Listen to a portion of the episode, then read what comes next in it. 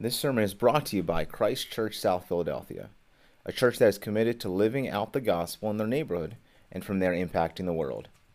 For more information about our church or to support our mission, you can go to www.christchurchsouthphilly.org.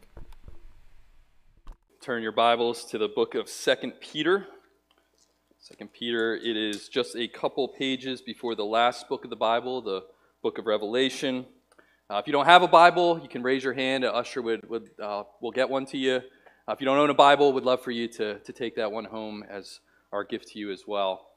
We will be in Second Peter, and we will be in chapter 1. And if you're, you're just joining us, uh, I too want to, to welcome you. Uh, what we, we typically do on Sunday mornings is we go through different books of the Bible. We go verse by verse and section by section. And we just completed a, a, series in the, the book of Jude last week. And next week, we look forward to jumping into the book of Colossians. And very excited to go through that book, through uh, which will take us through a, a, good part of the summer. But as we were between series and, and, and discussing and praying as a pastoral team uh, what we should uh, look at this morning, uh, this passage in 2 Peter has been a a passage that has been ministering to my own soul for the past few weeks, and we felt led as a team to, to look at it together. So we will be in 2 Peter chapter 1 and starting in verses 3 and going through verse 11. And the title of this morning's message is The Pursuit of Godliness. This is the word of the Lord. His divine power has granted to us all things that pertain to life and godliness through the knowledge of Him who called us to His own glory and excellence, by which He has granted to us His precious and very great promises, so that through them you may become partakers of the divine nature, having escaped from the corruption that is in the world because of sinful desire.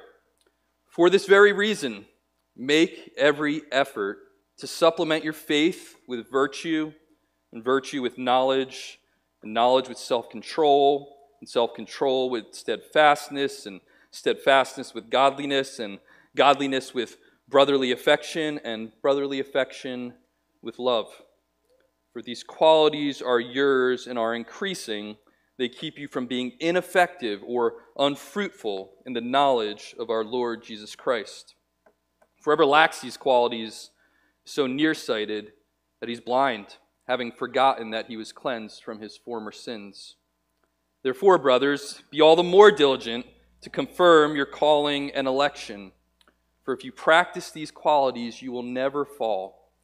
For in this way there will be richly provided for you an entrance into the eternal kingdom of our Lord and Savior, Jesus Christ. God bless the reading, now the preaching of his holy word. This past Sunday, uh, my wife Jess and myself and my son Luke uh, were out walking around at Fairmount Park, enjoying the, the beautiful spring weather and the, the beautiful scenery, all the, the lovely flowering trees. And uh, as, as we were, I found myself wrestling with a question. That is the question of whether or not I should get back into exercising.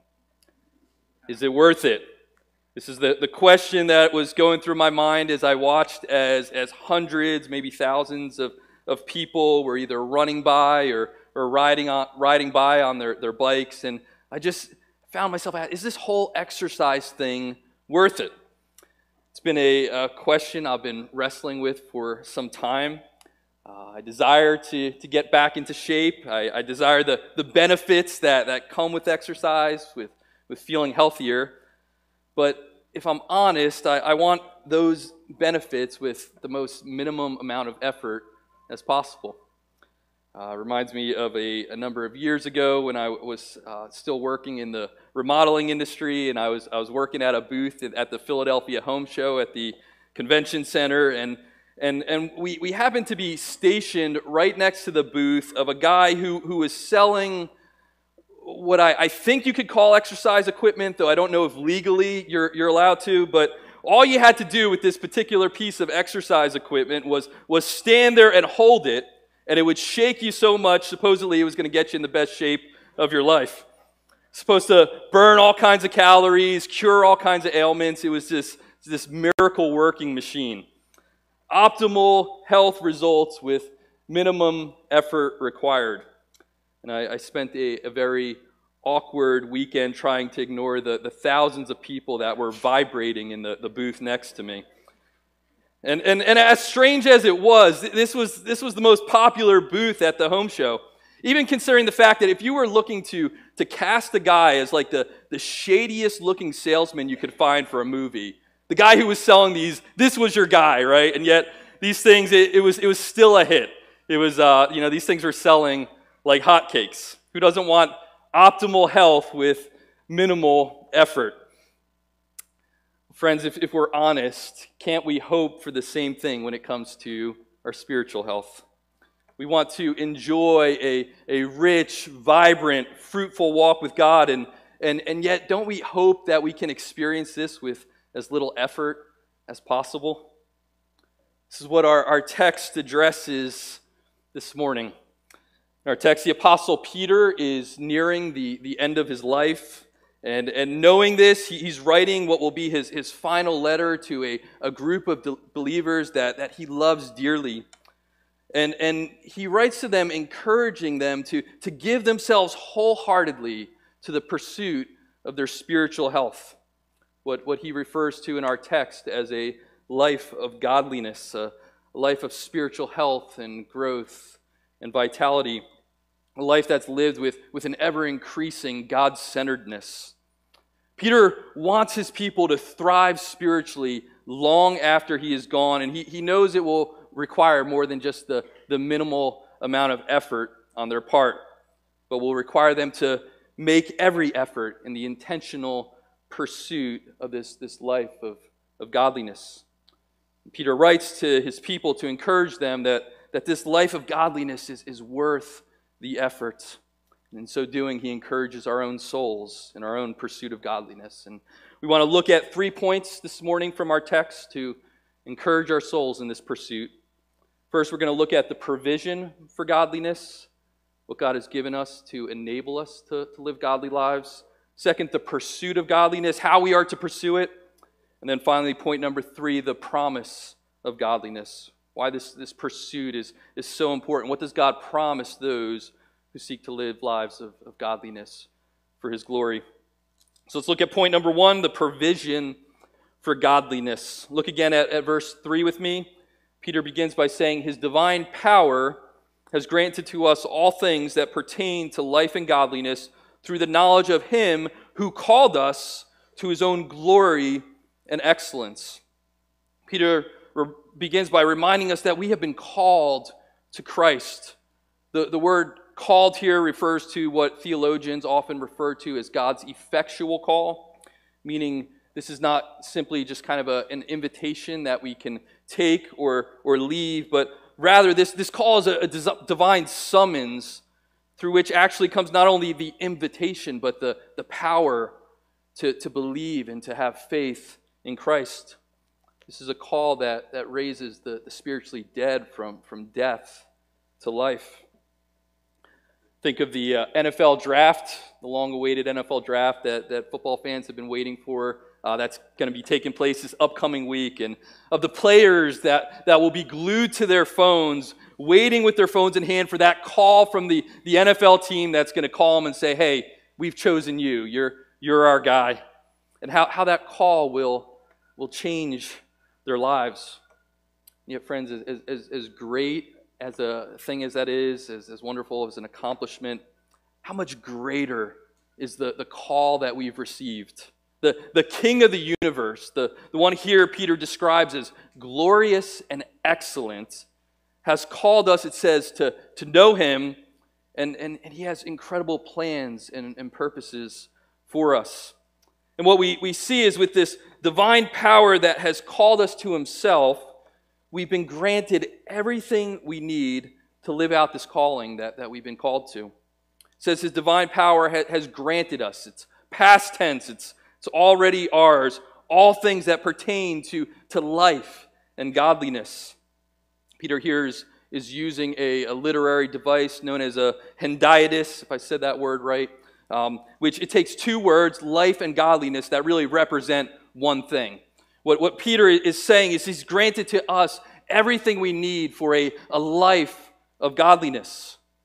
Peter is saying true life is godliness, a life lived with a, a God centeredness at, at every aspect of it.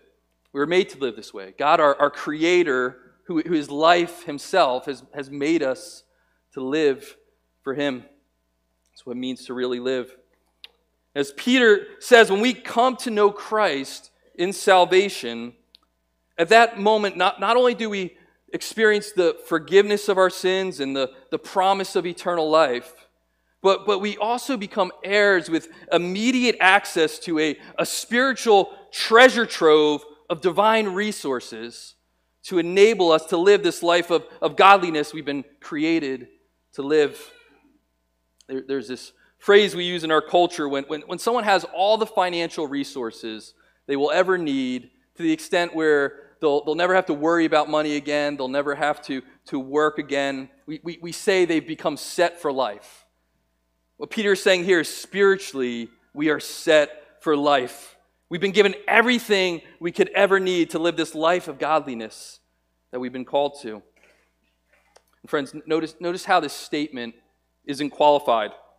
He doesn't say you've been granted everything you need for life and godliness as, as long as, as life is, is going smoothly.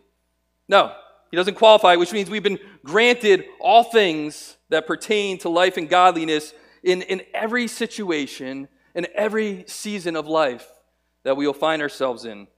Every temptation we will battle, in, in all the, the suffering and, and difficulty that we will inevitably face in the midst of relational conflict, we've been granted all we need. In the midst of exhaustion, when it feels like the last thing we're able to do at the moment is to, to glorify God, it says we have all we need. Friends, whatever we are facing today, God has granted to us all we will ever need to bring Him glory in, in all that we will ever face and everything He will ever call us to do. He's granted to us all things that are needed for life and godliness. Verse 4, we're told what these things are that have been granted to us. It says, By which He has granted to us His precious and very great promises we, we have all that we need because we've been granted these precious and very great promises of God. I, I love that description. Precious and very great. And, and how precious and very great are these promises? Promises like He will never leave us or forsake us. We may feel alone, but, but we are never alone. Promises like Him providing for all our needs, that we might not get everything we want, we will never be in want. Promises like He will protect us. We, we may walk through dark valleys, but, but we will never ultimately suffer spiritual harm. We are, are secure in Christ. Through these great and precious promises that we have forgiveness of sins, we're, we're reconciled to our God. It's through these great and precious promises that not only are we forgiven and reconciled, but now we've become God's adopted, beloved children. We, friends, we could spend the, the rest of our lives just mining the riches of these great and precious promises that we have been given in Christ. It's through his, his holy word that, that he's preserved these, these great and precious promises for us. We, we have a, a record that contains all that God has, has promised for us, a, a legally binding testament of all that is ours in Christ. Everything we need for life and godliness is found in these pages. Oh, the riches we have in God's Word, they're so precious and very great. And we, hear, we see here that, that Peter has some specific promises in mind that while he writes, and these are the promises that God made that not only would he, he save his people, but he would also change his people. It says in verse 4 about these promises that that through them you may become partakers of the divine nature. Peter here may have been thinking of a promise like Jeremiah 31 33.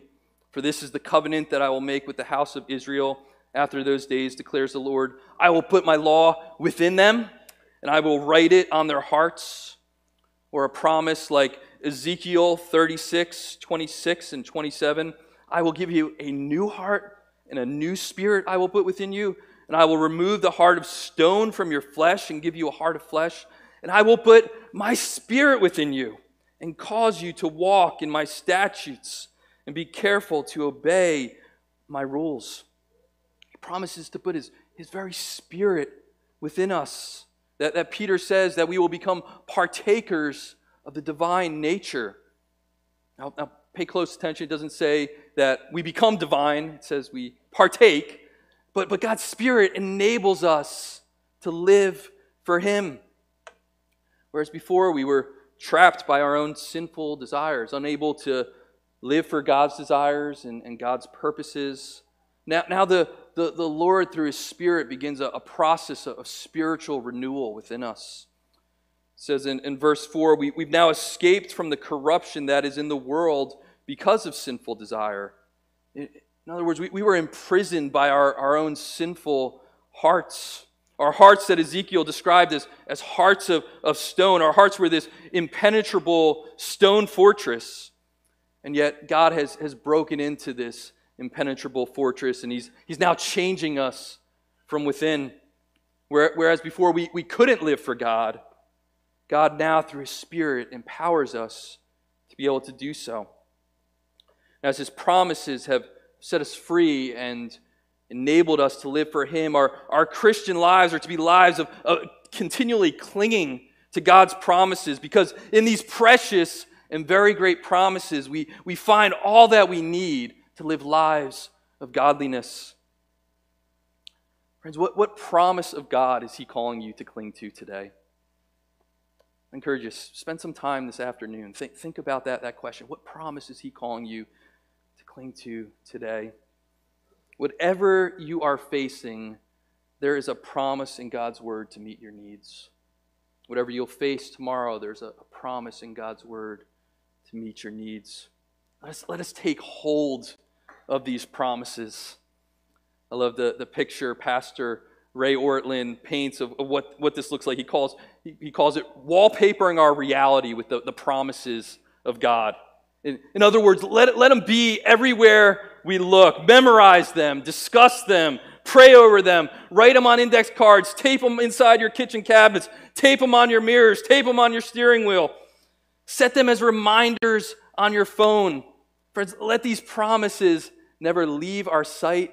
Let them never leave our hearts. God has provided us with all that we need in Christ through his precious and very great promises.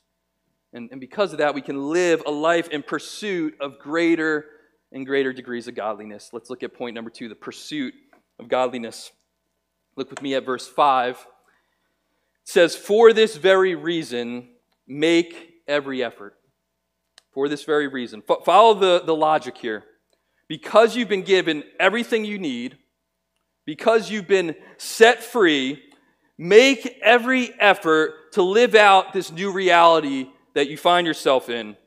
Know that while you've escaped the bondage of sin and that sin is, is no longer your master, sin is now like an eager prison warden whom you've escaped from hot on your heels, determined to bring back to captivity the one who got away.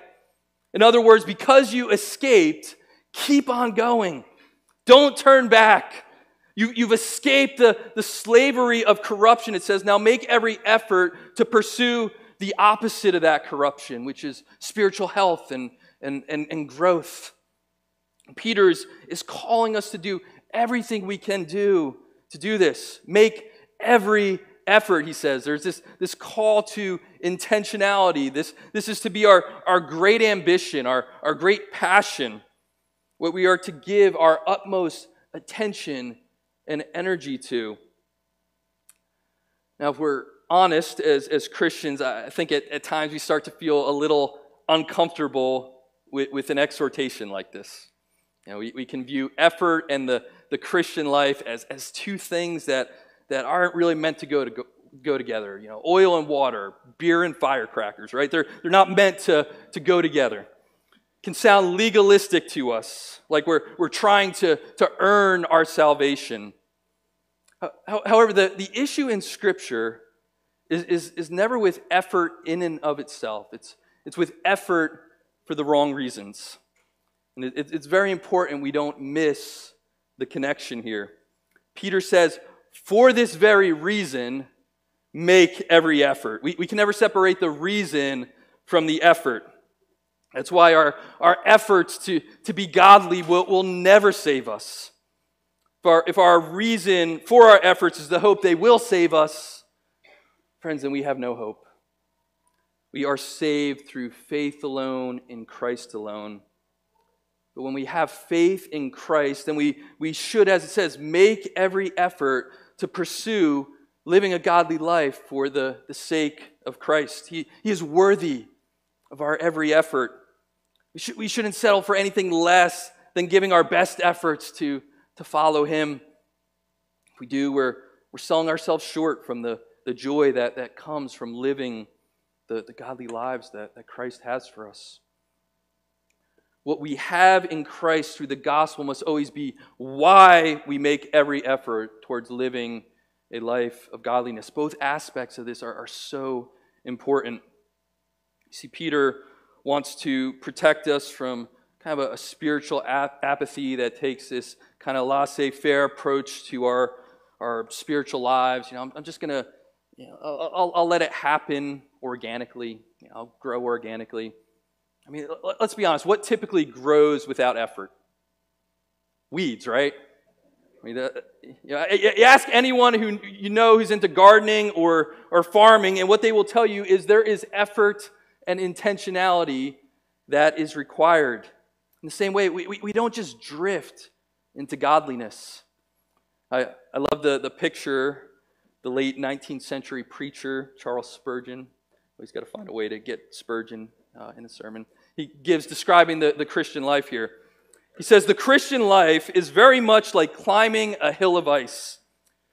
You cannot slide up, you have to cut every step with an ice axe. Only with incessant labor in cutting and chipping can you make any progress. If you want to know how to backslide, leave off going forward.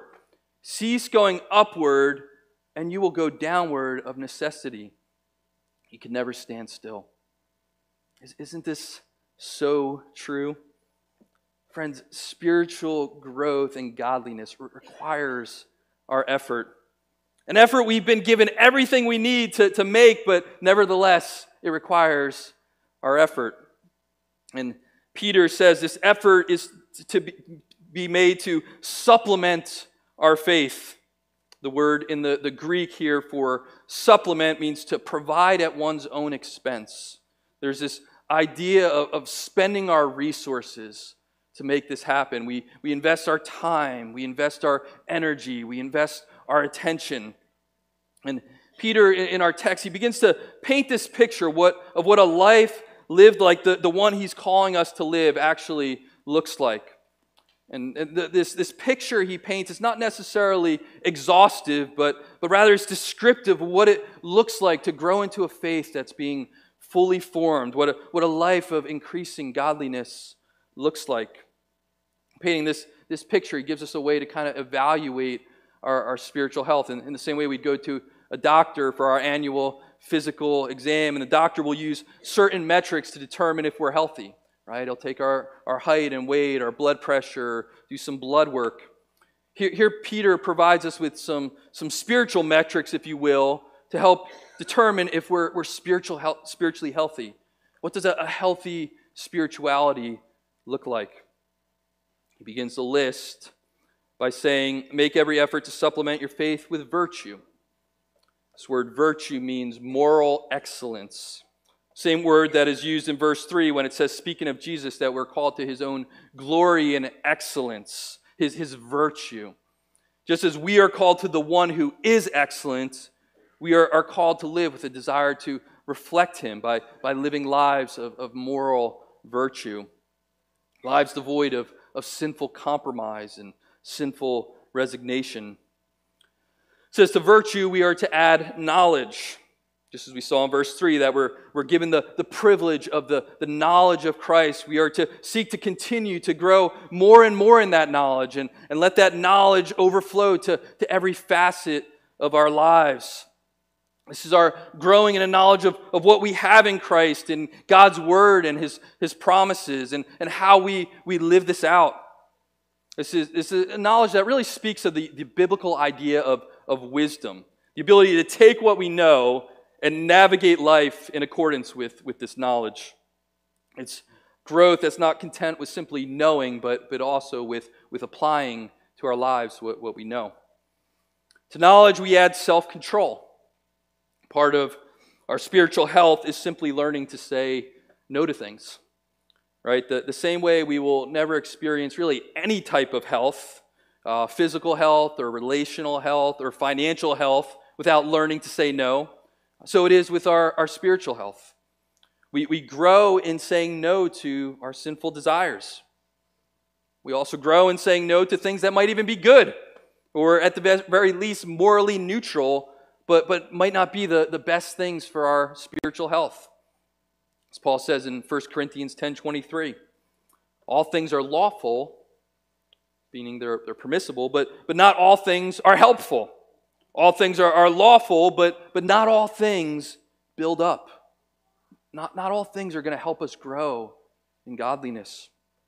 Part of godliness is just learning to say no what, what, to what might prove to be unhelpful. Honestly, friends, I'll, I'll, I'll, throw this out there. It might sting a little bit, probably for, for all of us, but well, why don't we start with our phones, right? How, you know, how often do we just need to say no when our, our phones are beckoning for, for our attention?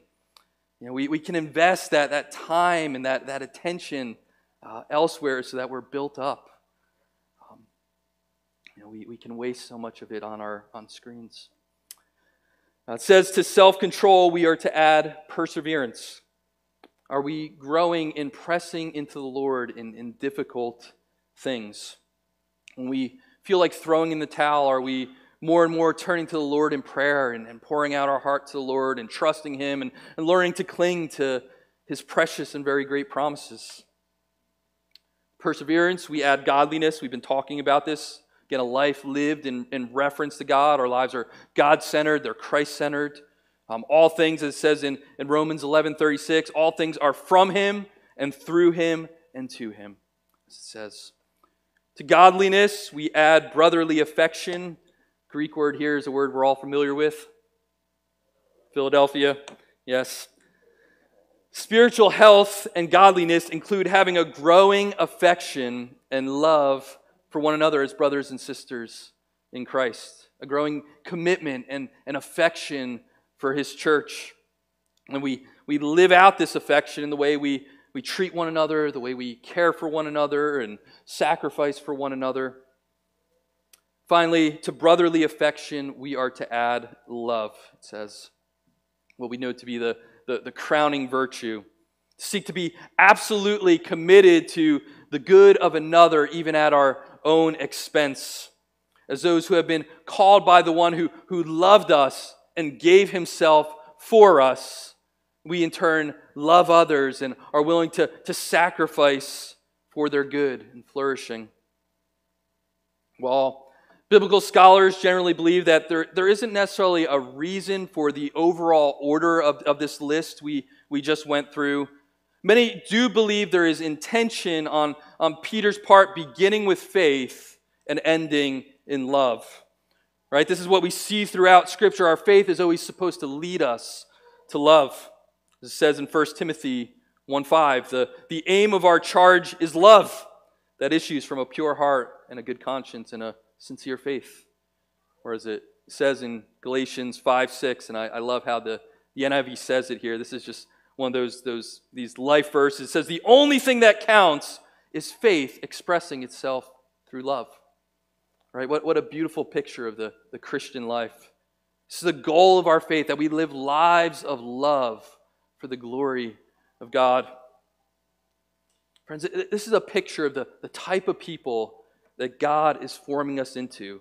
This, this is what He's calling us to pursue, to, to grow in these things. And, and, and let us use all the resources at our disposal that He's given us to do this. Let, let us meditate on His Word and on His promises day and night. Let us fellowship with one another and encourage one another in this. Let us sp- spend time throughout our day in prayer, growing in, in the relationship we have of the one who called us to know Him.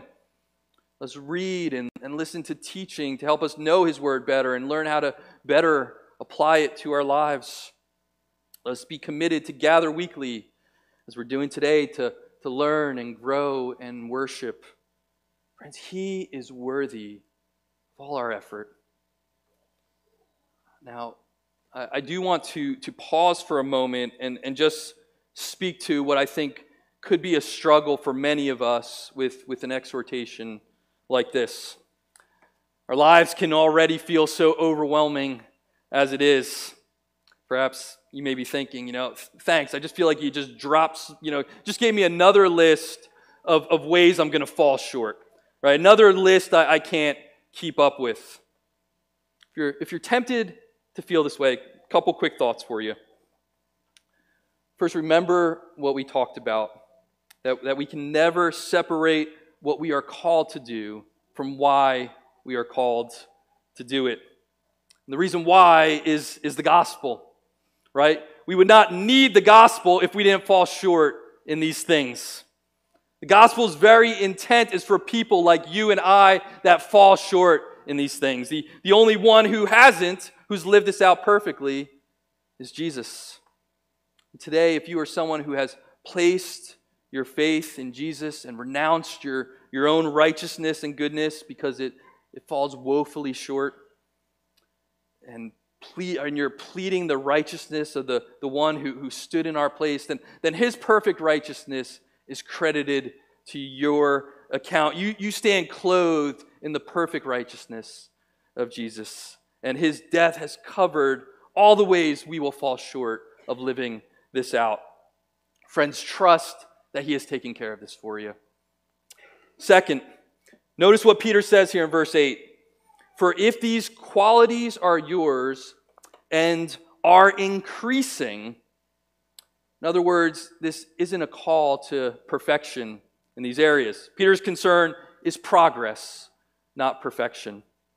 Are they increasing? Are, are, are you growing? I, I love how, how Peter even presents this list. There's, there's just this kind of one foot in front of the other rhythm to it, right? There's just this add to faith virtue, to virtue knowledge, just one, one step at a time, right? It's, we, we make progress little by little. Have you seen progress over time? Has your faith grown this past year? Do, do you love God more than you, you once did? Are, are you seeking to let that love increasingly infiltrate your life where it's, you're, you're sharing that love with others in increasing ways? Have God's promises become increasingly sweet to you over the years?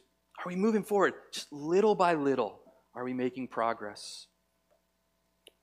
Perhaps as we consider this for some, the answer might be, nah, I don't, I don't think I am. I don't think I'm growing. And this too is, is what the gospel's for. Right? God, God is delighted when we are willing to face reality and to do something about it.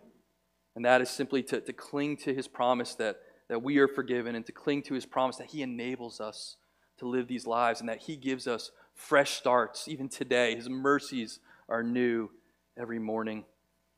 Gospel empowers us. Friends, he, he is worthy of our every effort and pursuit. Peter, to encourage us that, that, that he's worthy of this effort and worthy of this pursuit, holds out why this, this is all so important.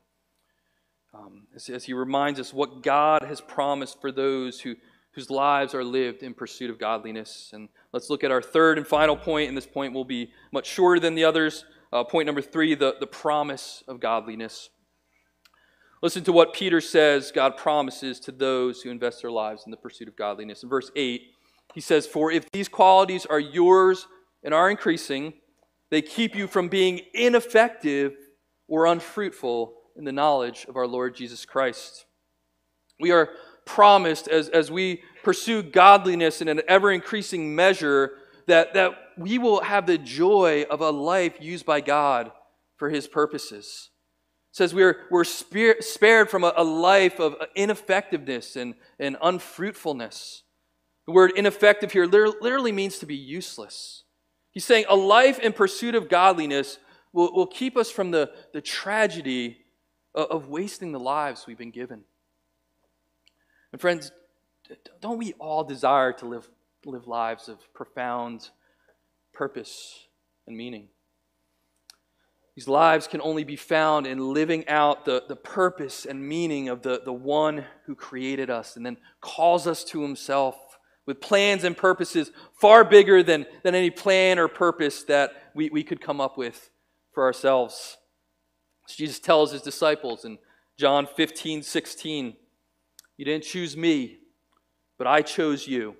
I called you and appointed you that you should go and bear fruit Pursuing godliness leads to the, the very fruitfulness we've been, we've been called to. It leads to fulfilling our very purpose in life. Now, I, I don't know what comes to your mind when you, when you think, of, well, what does it mean to, to live an effective and, and fruitful Christian life? We, and we, we can all have kind of different ideas. You know, for, for some, we may picture these kind of spiritual superhero. We're leading thousands to Christ you know, le- leading the, the most effective and wonderful Bible studies and, and uh, you know, the most effective ministries. But if you, if you think about it, what does it mean to, to be fruitful? What is fruit? It's, it's, fruit is the overflow of life, it's, it's the product of growth. Spiritually speaking, it's the overflow of our lives as we partake of the divine nature. It's, it's His life in us just spilling over, affecting those around us. Friends, this is the fruitfulness the Lord is looking for. God's not interested in this, this kind of spirituality where we just run around and do a lot of what we think are good things and we neglect our own souls in the process. He, he desires us to, to bear fruit out of the, the overflow of our lives. He, he says if, if we find that we are lacking this fruit in our lives as believers, he, he has a diagnosis. He says this is a sure sign that we are suffering from a case of gospel amnesia. He says it in verse 9 For whoever lacks these qualities is so nearsighted that he is blind, having forgotten that he was cleansed from his former sins. In other words, if you're living fruitlessly, I'm not sure if that's a word, there, there, there may be aspect, there, there must be aspects of the gospel that you're not connecting to your life. When, when rightly understood, the gospel, our, our reason we talked about for, for what we do, leads us to a life of fruitfulness.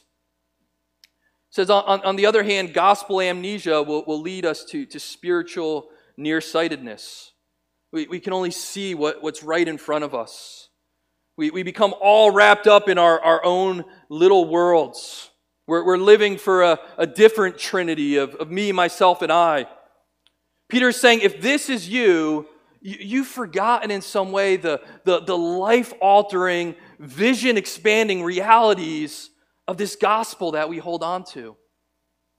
The gospel, when, when rightly understood, draws us out of living for our, our own little kingdom and, a, a, and, and draws us into a, a life lived in service of a, a far greater and far more glorious kingdom.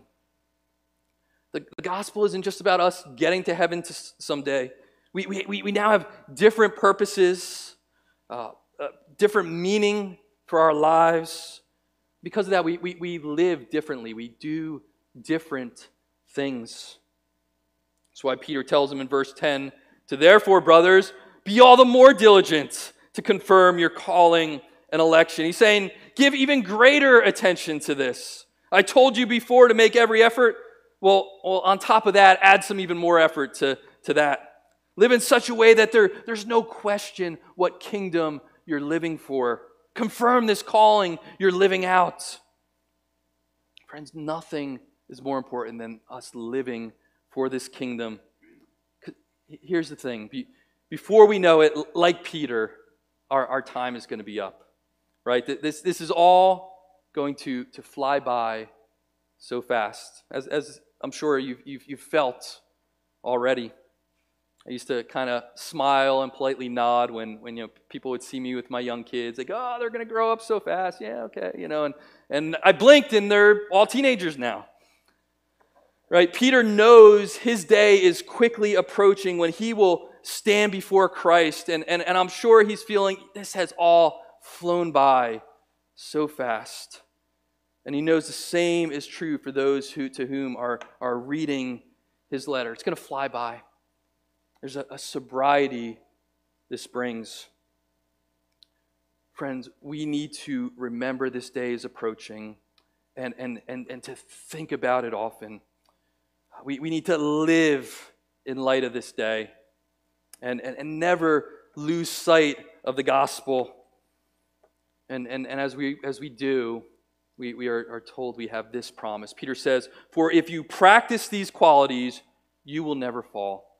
For in this way there will be richly provided for you an entrance into, into the eternal kingdom of our Lord and Savior, Jesus Christ. So we make our way to the, the kingdom that awaits. He's saying, You're not going to slip and, and fall on your way and fail to arrive. He's saying your arrival is, is guaranteed. It's what we heard last week in Jude, right? To him who's able to keep us from stumbling. And not, not only is our arrival guaranteed, but, but if we, we've sought to live out the kind of life that Peter has, has been urging us to live, not only are we guaranteed to get there, but, but he says when, when you're showing up, you're, you're not trying to like look for a side door to, to find an entrance to, to get into. It says there will be provided richly for you an entrance into the eternal kingdom. There, there, there's this, this picture here of, of showing up to this epic celebration in our honor. Commentators have said this would have been similar to the reception of an Olympic champion returning to his, his home country to a, a lavish celebration, richly provided in his honor. No, no expense spared. Celebration of one that, that while away has, has brought great honor to, to the country to which he's now returned. The the red carpet has been rolled out in honor of a, a life that has brought great glory and honor to its king. Friends, this is what Peter is giving us a vision for. He's saying, have an, have an ambition to make an entrance. Live with this day in mind. The, the, the, glory of earth, all the, the accolades you receive here will all fade away. But the glory in that place how sweet it will be to, to enter into heaven and to have the, the only voice that, that truly matters, the, the King of the universe, say to us, Well done, good and faithful servant. Then, as the, the chorus of heaven erupts and there's clapping and, and we make our entrance, we'll, we'll realize the only reason we can make every effort is because He has been supplying us with the strength we needed to do so each step of the way. He gave us all things we needed for life and godliness. We get an entrance of glory, and then we, we, we turn around, just give all the glory back to the one who called us to his own glory and excellence. And declare this, this was all you're doing. You saved me. You kept me. You brought me through all the, the twists and turns of life. I'm here because of you. There'll, there'll just be this, this overflow of praise that, that rises up in our hearts. Friends, what a, what a day this will be. Christ Church, in light of this day, let us make every effort. Let's not waste our lives on frivolous things that do not matter. Let's give ourselves to pursuing godliness so that when we get to heaven, there's a an entrance we'll get to make, and there is praise that we will get to proclaim. Amen. Let's pray.